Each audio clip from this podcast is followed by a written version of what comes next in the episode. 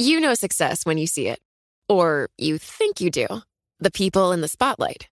But what about those small business masterminds who succeed at making their money work harder?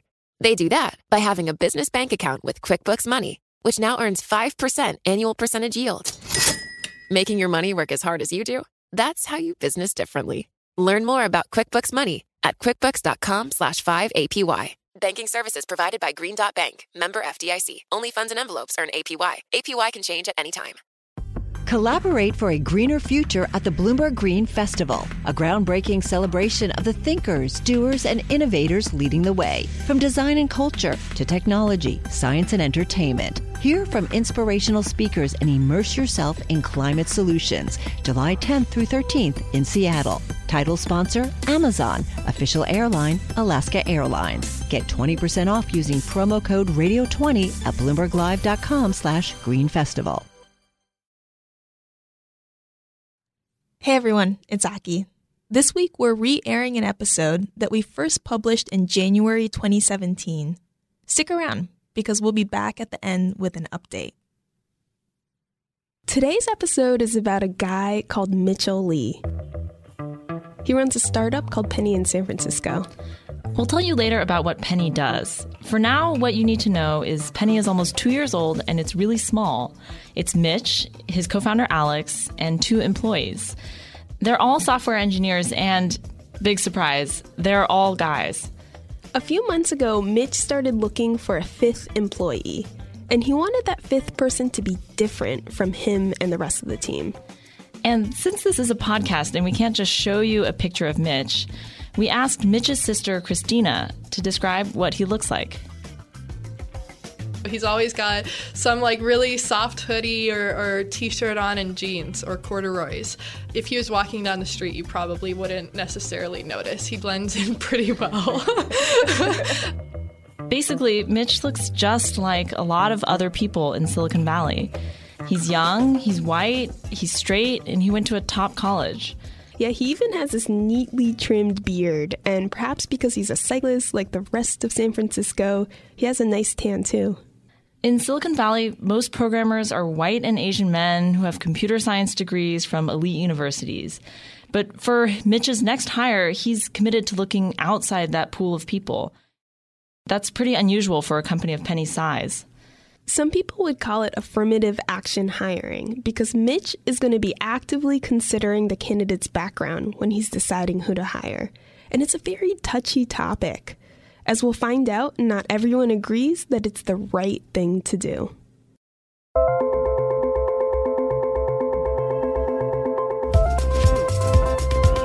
Hi, I'm Aki Ito. And I'm Ellen Huet. And this week on Decrypted, we're going to be talking about something that every technology company says they want to do something about, which is diversity in the workforce. Well, they want to talk about it in these lofty slogans, but when you actually drill into the specifics, things start to get uncomfortable. We found one of the few guys in the industry willing to speak completely openly, willing to get really uncomfortable with us. Someone who's trying to do something to fix the lack of diversity in tech from within his own tiny startup.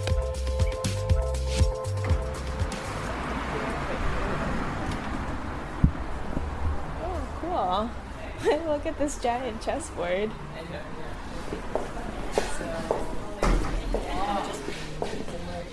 The guys at Penny work in a small co working space in downtown San Francisco. They're on a shoestring budget. It's really not a glamorous place. They don't have free snacks, there isn't very good natural light, and their office is about the size of a bedroom. Uh, this is Roomy, spacious, lovely. yeah. This is.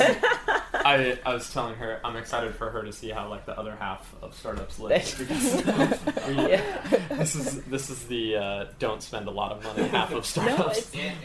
Inside this tiny office, there are four guys sitting side by side. My name's Mitch. I grew up in San Jose. I'm a mid 20s white guy. I'm Alex. I went to Stanford, Chinese American. My name's Andrew Dennis. I'm half black, half white. Um, I'm married and I'm a dad. I am Jonathan, and I was born in Taiwan, and I grew up in Maryland. All four of them believe it's the right move for their company to be prioritizing diversity now. Not just because it's the right thing to do, they also believe it'll help their product. Yeah, Penny's this app that links to your bank accounts and can give you financial advice based on your spending patterns. Here's Mitch. As we were working on that core product, we were realizing we're both two software engineers that grew up in the Bay Area how are we going to get a product that does well in Montana and Kansas and Maine? And our answer to that was we should be solving this by building out a diverse team that can empathize with people from different parts of the country, from different genders or different ethnicities.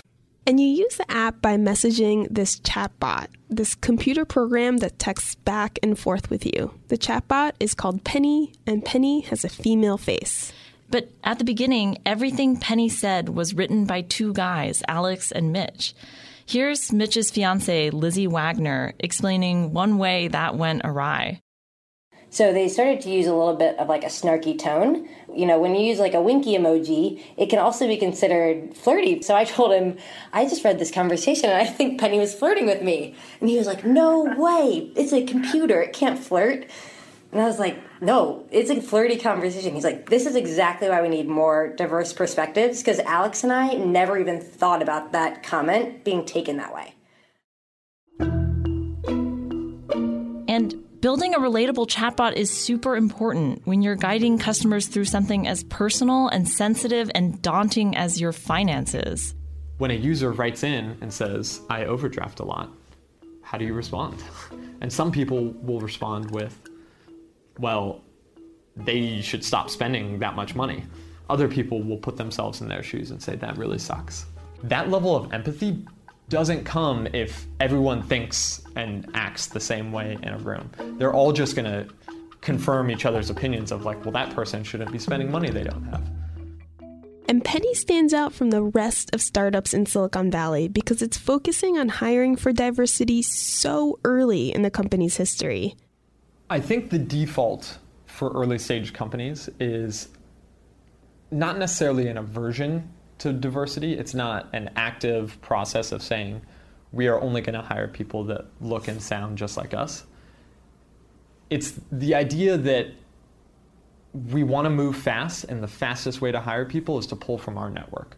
They get this big paycheck from a venture capital firm, and they say, Great, we're going to spend it immediately they expand their team from two or four people to eight or 12. Um, if you punt the issue of diversity down the line, it becomes much harder because when you have 11 men on your team, on a 12 person team, it becomes a hostile work environment for women trying to enter into that team. When you have a group of all white or all Asian people sitting in the same room together, it makes it hostile for other minority groups to join that, that environment.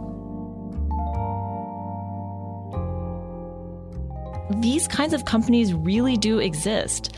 We talked to Jennifer Barbatini, a software engineer who interviewed with Penny in September, though she didn't get the job. I remember there was one company that I interviewed with. It was a smallish company, like 15 to 20. They had 10 engineers all 10 were male and all 10 were from Stanford. And I was like, I don't know if I'm a good fit here. Like, and the hiring person was telling me, we're, we're trying to be diverse. And I'm like, well, okay, but still, like, this is a little intimidating. I don't have a Stanford credential. Um, I'm, I'm definitely not, I can't bro talk if it's a problem at a startup with 20 people, imagine what it's like at a Google or Facebook or Twitter. They have thousands, sometimes tens of thousands of employees. Only about 30% are women, and only about 6% are black or Latino. These companies could hire only people from those groups for the next year, and their numbers would barely move. So it makes sense to start early. But the problem for startups is the pressure they're under in the very early days. You have maybe a year of funding in the bank, you have a bunch of competitors, and if you can't hire quickly to build quickly, you're toast. The consensus opinion is start worrying about it when your product is successful enough that you know that you're going to be building out a team for the long run. even someone like Mitch, who's really determined to focus on this, he's run into a lot of obstacles. Remember, Mitch isn't this diversity or HR expert. He's just a programmer trying to figure it out as he goes along. From a macro perspective of actively pursuing diversity, I'm almost 100%. But implementation wise, I'm I am just throwing darts on a board and and hoping that we'll learn enough from those to get better. Every Monday, Mitch logs on to recruiting sites like AngelList, Hired, and TripleByte. He's looking for candidates to approach, and he'll spend one or two hours on each platform. He said it takes him maybe six hours on Monday to do that outreach, and then the follow up throughout the week brings his time to about 15 hours every week just to fill one role. We spent one such Monday with Mitch as he looked through a fresh batch of candidates. These ones he found on Hired. This week, there were 42 that matched the search criteria. The very first candidate has Ruby experience, which is great. Comes from a university I've never heard of, also great. and then has experience in different areas. And you see the person's photo yep. as well. And, and you see the person's photo and their name um, and actually what salary they're interested in, which is pretty interesting. So I will start looking through this Fortunately, when you have 42 people every week on this platform, plus the hundreds across the several others. A lot of startups look at these sites when they're trying to hire. But after a while, Mitch realized that these job sites, they're only good for finding a certain kind of candidate. AngelList is great, um, but not a good place to look for diversity. Same with many of the hiring platforms that we tried. Uh, I've asked them about that in the past, and the typical answer is sorry, this is just what's available. This is the pool of candidates. It's predominantly male, it's predominantly white or Asian. So Mitch started to look for ways to find people with more varied profiles, things like newsletters and meetups for women in engineering. He also looked for new graduates from coding boot camps, which teach you how to code in a short period of time. These people tend to come from unusual backgrounds. But boot camps didn't turn out to be particularly helpful for Mitch. He found that a lot of these graduates didn't have enough experience to start contributing right away, and Penny, as a young startup, doesn't have the resources to train them. To apply to Penny, you have to complete a coding questionnaire, kind of like a take home test. And Mitch found that some people who started it weren't finishing. And a lot of the people who were dropping out were people who didn't have computer science degrees, or were women, or were programmers of color. And it was often these candidates that Mitch was most interested in. Mitch suspected it might have something to do with a lack of confidence. Like these people with non traditional backgrounds are taking themselves out of the running before they even tried. Maybe the job description will say you have to have at least three years of experience, and let's say often the men with two years of experience will apply anyway, but the women wouldn't. So Mitch, he tried something new. Success is more than the final destination. It's a path you take one step at a time. It's discipline, it's teamwork, and it's the drive and passion inside of us that comes before all recognition. It's what Stifel's been doing for over 130 years. Quietly, yet strategically, Stifel has become one of the fastest growing wealth management and investment banking firms in the country. Our financial advisors go beyond traditional wealth management to provide clients with direct access to one of the industry's largest equity research franchises and a leading middle market investment bank because success is the drive it takes to keep climbing, the passion to keep investing, the best of each of us made better by the best in all of us. And that is where success meets success. Start your journey at stifel.com. That's S T I F E L.com. Stifel Nicolaus and Company Incorporated, member SIPC and NYSE.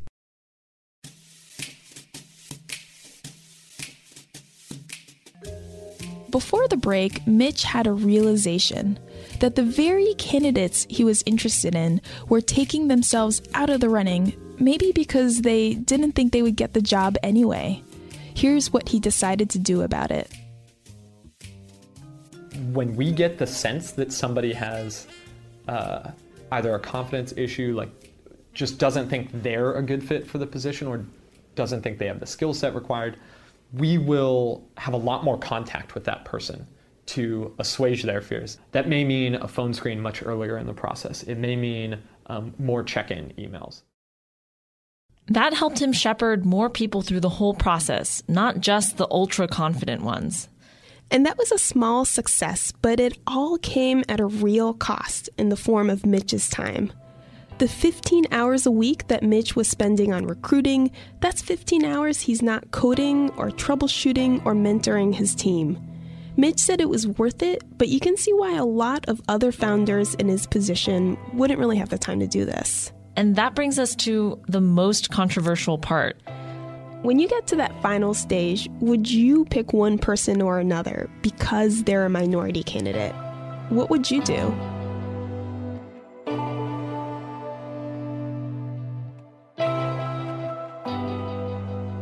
I talked to Jay Srinivasan. He's the CEO of Spoke, which is a nine person enterprise startup in San Francisco. Like Mitch, Jay says he wants a diverse team, but he said he's not comfortable with making someone's ethnicity or gender one of the reasons why he's hiring them. We explicitly did not factor that into the final decision because I think that's unfair to us as well as the, the person being hired. Um, at the end of the day, um, we want to have the best people possible for each role in our company. And this makes sense, right? Picking someone in part because of what they look like can even be seen as employment discrimination, or it can feel patronizing to the person who was hired. These are the kind of counter arguments you hear a lot in Silicon Valley and elsewhere. But we asked Mitch here are two hypothetical candidates equally strong in coding and other important values at Penny but one's a white guy and the other has a less typical background. Who would you hire? You just said that they're equally qualified. What we're saying is that the the people that we're interested in hiring, we're weighing them across all these factors. And so somebody with a diverse background and a mm-hmm. totally different perspective, in our opinion, is more qualified for the position that we're trying to fill, giving us a perspective that we've never considered helps the product more than somebody that has our same perspective but is good at engineering.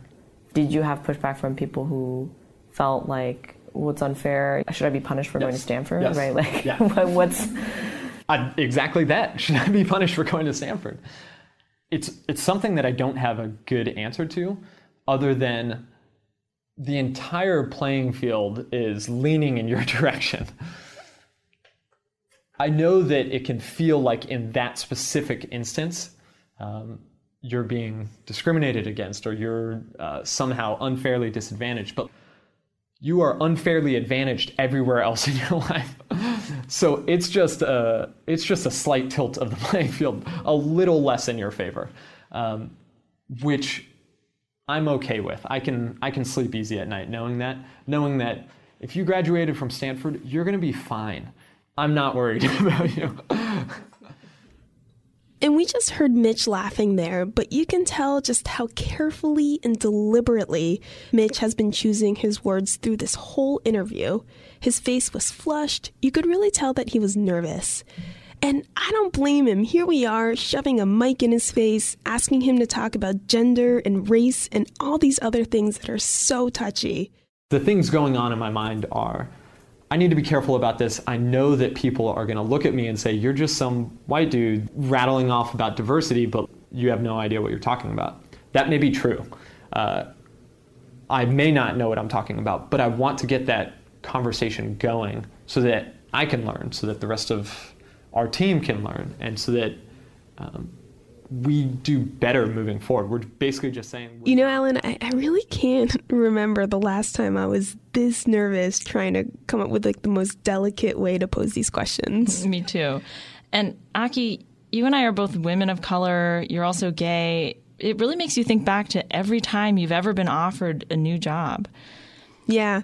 And I guess until now, this has all been theoretical. But when we went in to interview the Penny team, they were in the final stages with one candidate.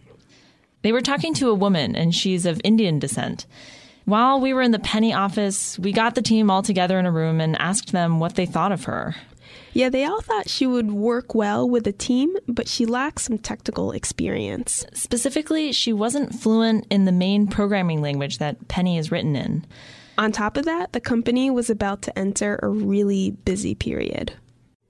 Great culture fit. It's somebody that we would all uh, gladly have in the room working with us um, because she's articulate and well thought out and is very responsive to feedback.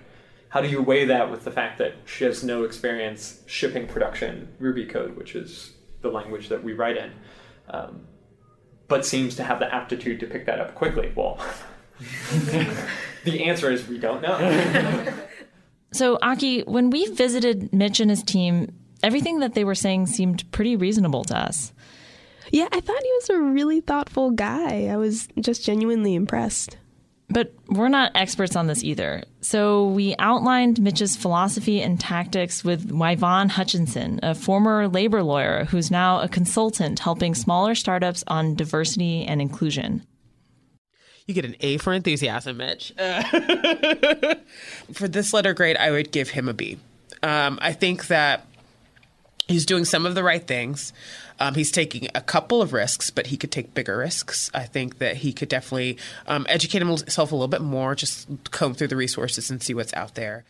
Yvonne said that in the long term, Penny should build relationships with organizations that are trying to bring more underrepresented groups into tech, host dinners and meetups and that kind of thing.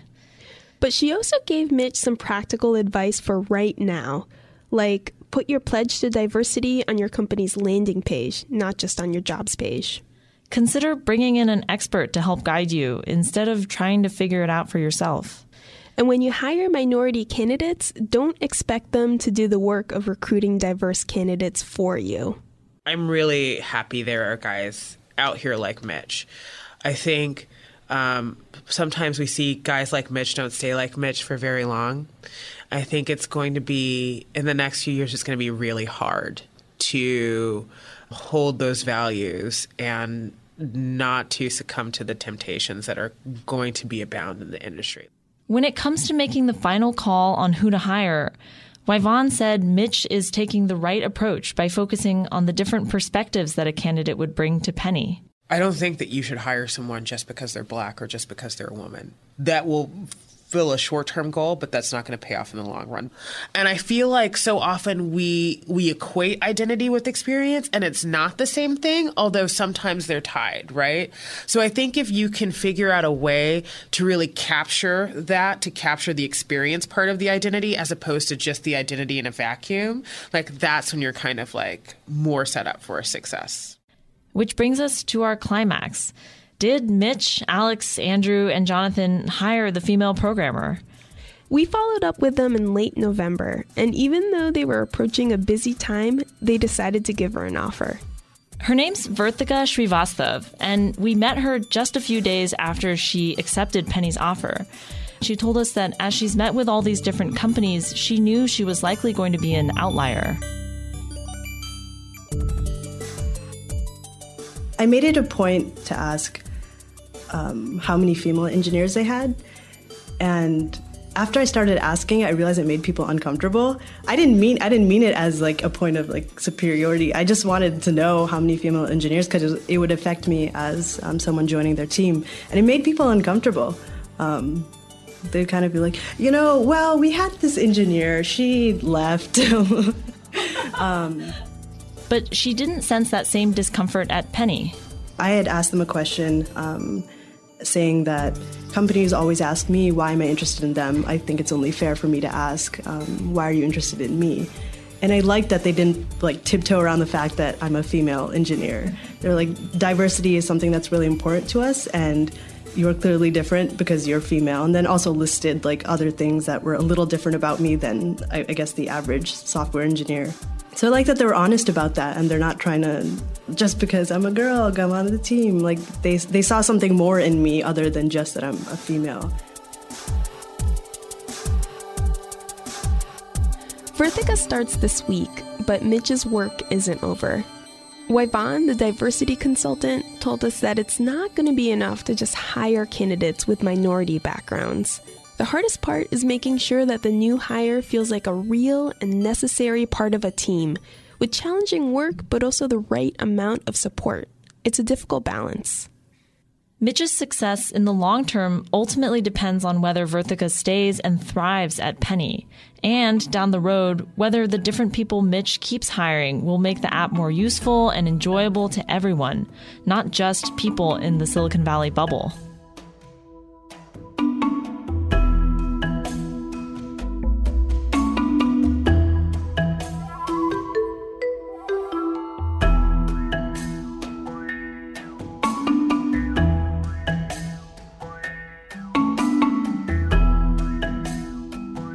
Okay, so Ellen, it is June 2018 now. How's Vertika been?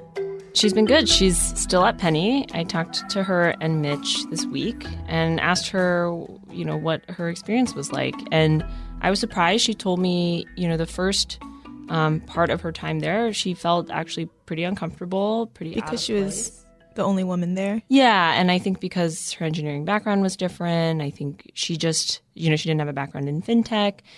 Uh, but she told me she was really touched by how much the company really tried to make sure she understood they felt she belonged with them, she was part of the team, that kind of thing. So, you know, for example, they eat lunch together every day. And she said that even though the conversation could sometimes move to topics that she wasn't that interested in, she noticed that at different points, you know, different coworkers of hers would notice and try to move the conversation back to something mm-hmm. that we could that they could all participate in. So they made a real effort. Yeah, and she felt like, you know, they were the ones who were really pushing the message like, yes, you're part of the team and if anything, she said she was the one who was nervous about it or or unsure that that was that that was the correct thing to do. And she also said, you know, Mitch made some changes to his leadership style to accommodate her as well. Like she had told him at one point a few months in that you know, he's really excitable. He really he talks fast and thinks out loud. Yeah, he was really outgoing. Yeah, and she said he you know, she told him at one point, you know, when people speak loudly, it makes me feel like there's not enough space for me to give my ideas, or it makes me, you know, sort of pull back. And she said she noticed Mitch tried really hard to speak more softly when he was talking with her. And even though she was a little embarrassed that that change had to be made and had to be asked for, she was grateful that it was something that people really put effort into changing so that she could work there as well as everyone else. Mm-hmm. One of the things that Mitch talked about in our original episode was that hiring for diversity is not just the morally right thing to do, it's also a good business decision. And I'm wondering if uh, hiring Vertika was a good, ended up being a good business decision for him. I think he would agree. He said, for example, you know, she would have perspective and ideas that he would have never come up with himself. So he cited this time when they were talking about checking accounts and saving accounts. And he and the other guys had sort of assumed most people knew the difference between these two. Vertika chimed in and said, You know, actually, I only recently learned the difference between these accounts. Maybe we should include an explanation for our users. And they did. And um, a lot of users clicked on, you know, wanting to know more. And so he was shown, you know, her perspective was actually correct. They had made an un- assumption about their users that turned out not to be so true. And so I think he was really grateful that having people just with a different background and different experience would show small things like that that could still be really important to how someone uses their product. It's been a year and a half since we first aired that episode, and a lot has happened since then in Silicon Valley and also other industries too about the way we think about women in the workplace. I'm wondering if you sensed if Mitch had changed his thinking at all about the way he thinks about diversity? I think he probably stands in about the same position. You know, he's pretty committed to the ways that he views it. I think it's, you know, speaking as a reporter, it's been interesting to view how both, you know, the Me Too conversation has led us to hear a lot more stories about how harassment in the workplace holds women back or affects the workplace dynamics. And then we also, I think, have been getting more people speaking up on the other side white men who say that they are starting to be discriminated against by overzealous diversity efforts. Like the former Google engineer. Yeah, James Damore is, is really sort of a big player in this. And it's just been kind of crazy to watch these two conversations come out at once. and and see how those are playing out. So I think if you're a CEO today, you're weighing a lot of different questions about how to approach diversity and inclusion at your company. So do you think there's anything that those CEOs can learn from Mitch's experience? I think just that diversity and inclusion is a lot of work. Uh, Mitch put in a lot of work to hire Vertika and a lot of work afterward to make sure she felt comfortable and included. He told me that he feels like it would have saved him time you know, if he was doing more hiring in the future, now that they have a better idea of this process. Now that there already is a woman at the company. Yeah, and that they know, you know, they've made some changes to their process to help make it more accessible to different groups. Uh, but Penny was actually acquired in March by Credit Karma, so they won't be doing that same kind of hiring anymore. Uh, yeah, the whole team went over to start working at Credit Karma, including Vertika. Including Vertika. Um, and so now they're developing a chat functionality for Credit Karma, which is a much bigger company. So he's in a little bit of a different position now. He's not CEO of his own company, but uh, I think he definitely feels like the effort he put in for that first hiring process is something that he would have been able to reuse if he'd been doing it again in the future. Well, best of luck to Mitch and his team, and thanks for that update, Ellen. Yeah, you're welcome.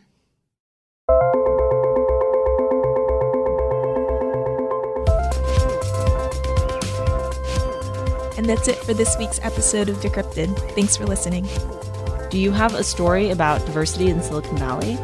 You can send us a message at decrypted at bloomberg.net, or I'm on Twitter at Ellen Huet. And I'm at Aki Ito7. If you enjoy listening to Decrypted, please recommend us to your friends.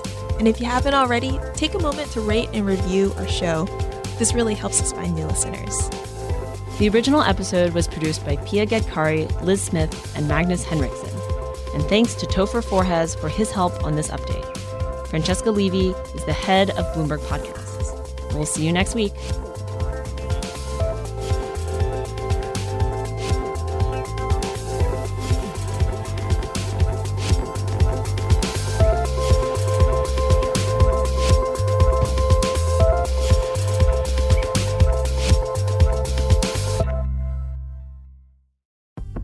Collaborate for a greener future at the Bloomberg Green Festival, a groundbreaking celebration of the thinkers, doers, and innovators leading the way. From design and culture to technology, science, and entertainment. Hear from inspirational speakers and immerse yourself in climate solutions. July 10th through 13th in Seattle. Title sponsor Amazon. Official airline Alaska Airlines. Get 20% off using promo code Radio20 at BloombergLive.com slash Green Festival.